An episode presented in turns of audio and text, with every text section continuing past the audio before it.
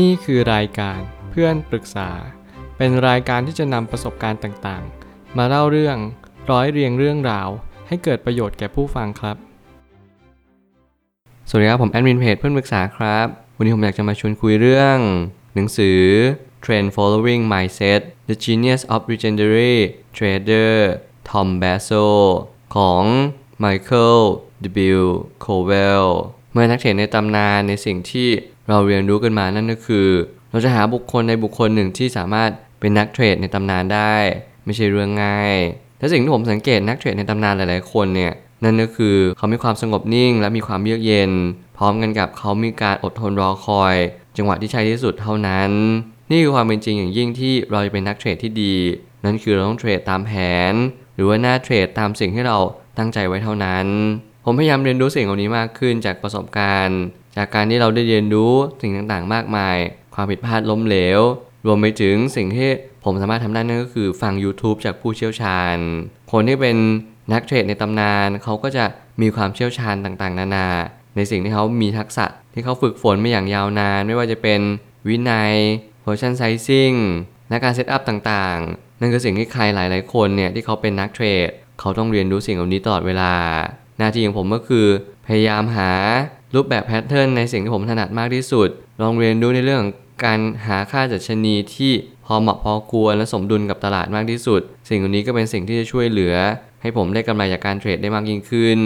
แต่แล้วการที่ผมจะเรียนรู้สิ่งเหล่านี้ผมก็ต้องลองผิดลองถูกเหมือนกับทุกๆ คน ซึ่งคือทุกคนที่ต้องการเป็นนักเทรด และตอนนี้ยังเป็นเทรดเดอร์มือใหม่อยู่ คุณก็ต้องเรียนรู้ที่จะผิดพลาดและล้มเหลวบ้าง บางครั้งบางคราว สิ่งเหล่านี้เป็นสิ่งที่เน้นย้ำว่าเราจะเป็นนักเทรดที่ดีได้ เราต้องล้มลุกคลุกคลานแน่นอน นี่ความจำเป็น ผมไม่ตั้งคำถามขึ้นมาว่า เมื่อทอมแบสโซเป็นนักเทรดที่ชาญฉลาดที่สุดคนหนึ่ง เขาได้รับขนานนามว่าชายที่สงบนิ่งดั่งภูผา เมื่อกี้เรารู้สิ่งสิ่งหนึ่งที่สำคัญที่สุดนั่นก็คือ เราทำให้ชีวิตคนหนึ่งนั้นดีขึ้นได้อย่างไร นั่นก็คือ เราต้องทำในสิ่งที่สำคัญที่สุดนั่นก็คือทำในสิ่งที่จำเป็น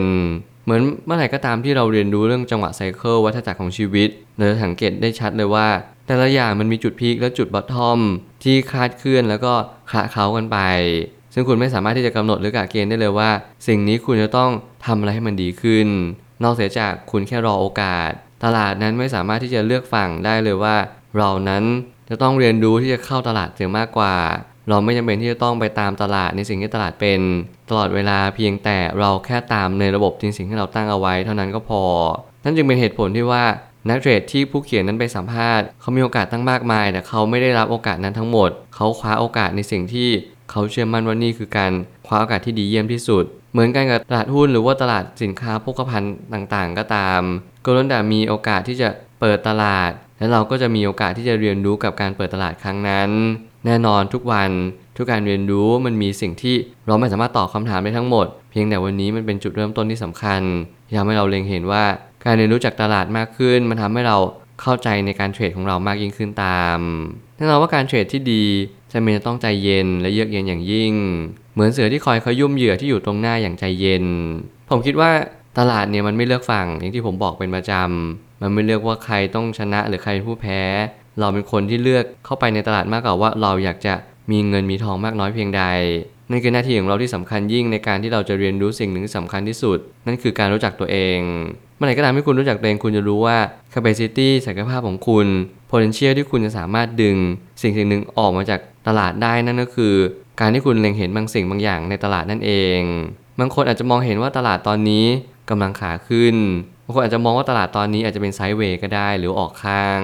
บางคนมีหนำซ้ำอาจจะมองว่าตลาดตอนนี้อาจจะยังไม่ใช่ขาขึ้นเต็มตัว แต่ยังรออยู่ มันพยายามทดสอบเส้น ค่าเฉลี่ยที่สูงที่สุด เพื่อให้มีคนที่วิกแฮนหรือว่าเขาไม่ได้จับตลาดหุ้นเนี่ยได้อย่างเหนียวแน่นมากพอเขาก็จะออกจากตลาดนี้ไป นี่ความเป็นจริงของตลาดหุ้นว่า เราจะเรียนรู้จากสิ่งสิ่งหนึ่งได้จากสิ่งสิ่งหนึ่ง จนกว่าผลลัพธ์นั้นจะเกิดขึ้น รอโอกาสรอเวลาเช็คทุก ๆ สิ่งเป็นสถิติ นั่นคือความเป็นจริงที่เราจะนำมาใช้ในอนาคตสื่อไป กลยุทธ์ที่แตกต่างจากบุคคลทั่วไปคือ การฝึกฝนอย่างยิ่งยวด อย่าหยุดที่จะพัฒนาตนเองและเทรดในหน้าเทรดที่เราถนัดเท่านั้น ไม่ว่าใครก็ตามคุณอย่าพยายามที่จะไปลอกเลียนแบบใครเลย โลกใบนี้ไม่เอื้อมหน่วยให้กับการลอกเลียนแบบทุกสิ่งทุกอย่าง เราลอกเลียนเพียงแค่ คุณสมบัติลักษณะ แต่เราจะไม่ลอกเลียนแบบแบบมาทั้งดุนเลย นี่เป็นสิ่งที่อันตรายอย่างยิ่งเพราะเราจะไม่เรียนรู้ว่า เราจะลอกเรียนต่อไปได้ยังไง มันเป็นเหมือนการลอกข้อสอบจริง ๆ แล้ว การลอกข้อสอบที่ดีเนี่ยถ้าเกิดแนะนำที่ดีที่สุดคือคุณต้องลอกในข้อที่คุณไม่รู้จริง ๆ นั่นแหละจะเป็นสิ่งที่สำคัญที่สุด แล้วคุณก็มาหาคำตอบว่าทำไมคุณถึงไม่รู้คำตอบข้อนี้ คุณแค่หาคำตอบเพิ่มเติม คุณอย่าพยายามไปสอบอย่างแบงแบงหัวสมองว่างเปล่า แล้วคุณก็ลอกทุกๆอย่าง เพราะคุณจะโดนจับได้ว่าคุณลอก นี่คือทักษะในการลอกที่ผมเชื่อว่า คุณอาจจะไม่จำเป็นต้องเอาไปใช้จริง ๆ แต่ถ้าเกิดสมมติว่าถึงเวลาคับขันจริง ๆ ทักษะนี้อาจจะเอาตัวรอดได้บ้างไม่มากก็น้อย เหมือนกันกับชีวิตว่า เราอย่าพยายามเป็นนักเทรดที่พยายามไปลอกเรียนวิชาคนอื่น ออกมาทั้งหมด เราเพียงแค่เรียนรู้วิชาของเขา และขณะที่เขาเป็นไป เพราะเราจะไม่รู้เลยเด็ดขาดว่าถ้าเกิดสมมติเราลอกเรียนแบบเขาทั้งหมด 100%แล้วนึกเกิดสมมติเขาเปลี่ยนไปชุดความรู้นี้อาจจะเก่าเกินไปแล้ว เราจะสามารถเอารู้ได้อย่างไรว่า เราต้องเปลี่ยนแปลงไปทิศทางใด นี่ความอันตรายยิ่งในการลอกเรียนทั้งหมด 100%และอย่าพยายามทำแบบนั้นอย่างเด็ดขาด จิตใจเป็นสิ่งที่สำคัญที่สุด หากเราไม่มีความมั่นใจ เราจะไม่สามารถเทรดได้อย่างยอดเยี่ยม และการเทรดที่ล้มเหลว คือการเทรดโดยขาดวินัย เมื่อชีวิตนั้นกำลังมาบ่งบอกให้เราเรียนรู้จากตัวเองมากขึ้นว่า การเทรดที่ดีที่สุดนั่นก็คือ การรักษาวินัย การเรียนรู้จากความล้มเหลวที่เราเทรดพลาดไม่ว่าจะเป็นหน้าเทรดที่ไม่สมบูรณ์แบบเรารอให้หุ้นมันขึ้น โดยให้เราหวังว่าหุ้นมันจะขึ้นตามนั้นตามนี้ในสิ่งที่ใจเราต้องการ ทั้งทั้งๆที่เหตุการณ์ตรงหน้านี้ volume ก็ยังไม่เข้า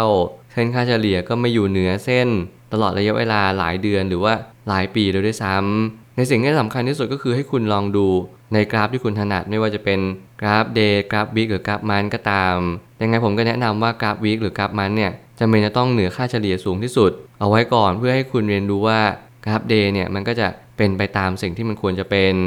ถ้าเกิดสมมติคุณดูกราฟยาวๆ แล้วมันไม่มีโอกาสที่จะเกิดขึ้น คุณก็จะมีสิทธิ์ที่จะขาดทุนจากหุ้นตัวนี้ได้มากที่สุดเท่าที่เป็นไปได้เลย ขอให้คุณเรียนรู้ว่าการขาดวินัยเพียงครั้งเดียว อาจจะทำลายกำไรสิ่งที่คุณหาไม่ได้ทั้งหมด ซึ่งในกรณีนี้คุณก็ต้องเรียนรู้จากตัวเองให้มากขึ้น อย่าปล่อยให้ตัวเองจมอยู่กับการขาดวินัยอย่างนี้ต่อไป สุดท้ายนี้ ตลาดทั้งหมดมวลรวมจะเป็นตลาดออกข้าง รองลงมาจะเป็นตลาดกระทิง และตลาดหมีจะเป็นตลาดที่มีโอกาสเกิดต่ำที่สุด นั่นหมายความว่าเราจะหาโอกาสรวยได้ยากมาก ผมเชื่อว่าจริง ๆ โอกาสที่เรารวยได้ยากมันหมายความว่า เราอยู่ในตลาดที่ออกข้างมากที่สุด ในระยะมวลรวมทั้งหมด นั่นหมายความว่าเราจะไม่สามารถที่จะหาจุดเทรนขาขึ้นได้เลย ถ้าเราไม่มีจังหวะที่ยอดเยี่ยม รวมไปถึงโอกาสต่างๆ ที่มันเป็นดวงชะตาในชีวิตของเรา ซึ่งไม่ว่าอะไรจะเกิดขึ้นหน้าที่ของเราก็คือ ไม่ต้องจับจังหวะเรียนรู้จากตัวหุ้นนั้นๆดีกว่า ในขณะที่ตลาดไซด์เวย์หรือตลาดออกข้างนั้นอาจจะมีหุ้นบางตัวที่เป็นหุ้นขาขึ้น ซึ่งการเทรดนี้ผมเชื่อว่ามันอาจจะยืดหยุ่นได้มากกว่าการลงทุน ถ้าเกิดสมมติคุณเข้ามาในการลงทุน ผมเชื่อว่าการที่เราเข้ามาในตลาดที่ออกข้างเนี่ยโอกาสที่เราจะร่ำรวยแบบผิดหูผิดตาเนี่ยทำได้ยากอย่างยิ่ง แต่แล้วโอกาสของตลาดกระทิง ก็ยังเป็นอันดับ 2 อยู่ดี นั่นหมายความว่าตลาดหมีเป็นตลาดที่น้อยที่สุด คุณจะเจอหุ้นที่ถูกเนี่ยยากมากๆในความเป็นจริง ซึ่งคุณก็จะเป็นต้องเรียนรู้สิ่งเหล่านี้ต่อไปว่าคุณจะเป็นนักเทรดที่ดีหรือเป็นนักลงทุนด้วย ตามฉบับในสิ่งที่คุณเป็น แต่ขอให้คุณเรียนรู้จากตัวเองให้มากขึ้นว่า คุณเหมาะกับอะไรกันแน่ ทุกคนสามารถร่ำรวยได้จากตลาดหุ้น แต่ทุกคนก็สามารถตกต่ำและอับจนได้ถ้าเกิดสมมติ คุณไม่รู้หนทางที่จะไปต่อ ขอให้คุณโฟกัสที่ตัวเอง ดูรายรับรายจ่ายที่คุณมี อย่าลืมทำงบการเงินด้วย เพราะนี่คือสิ่งที่สำคัญที่สุดในการที่คุณจะเข้ามาหาเงินในตลาดหุ้น เพราะแน่นอนมีคนมากมายหาเงิน แต่มีคนน้อยคนที่จะรู้ว่าการเสียเงินนั้นง่ายกว่าการหาเงินมหาศาลเลย ผมเชื่อทุกปัญหาย่อมมีทางออกเสมอ ขอบคุณครับ รวมถึงคุณสามารถแชร์ประสบการณ์ ผ่านทาง Facebook Twitter และ YouTube และอย่าลืมติด Hashtag เพื่อนปรึกษาหรือ f r ร e n d t a l k a ด้วยนะครับ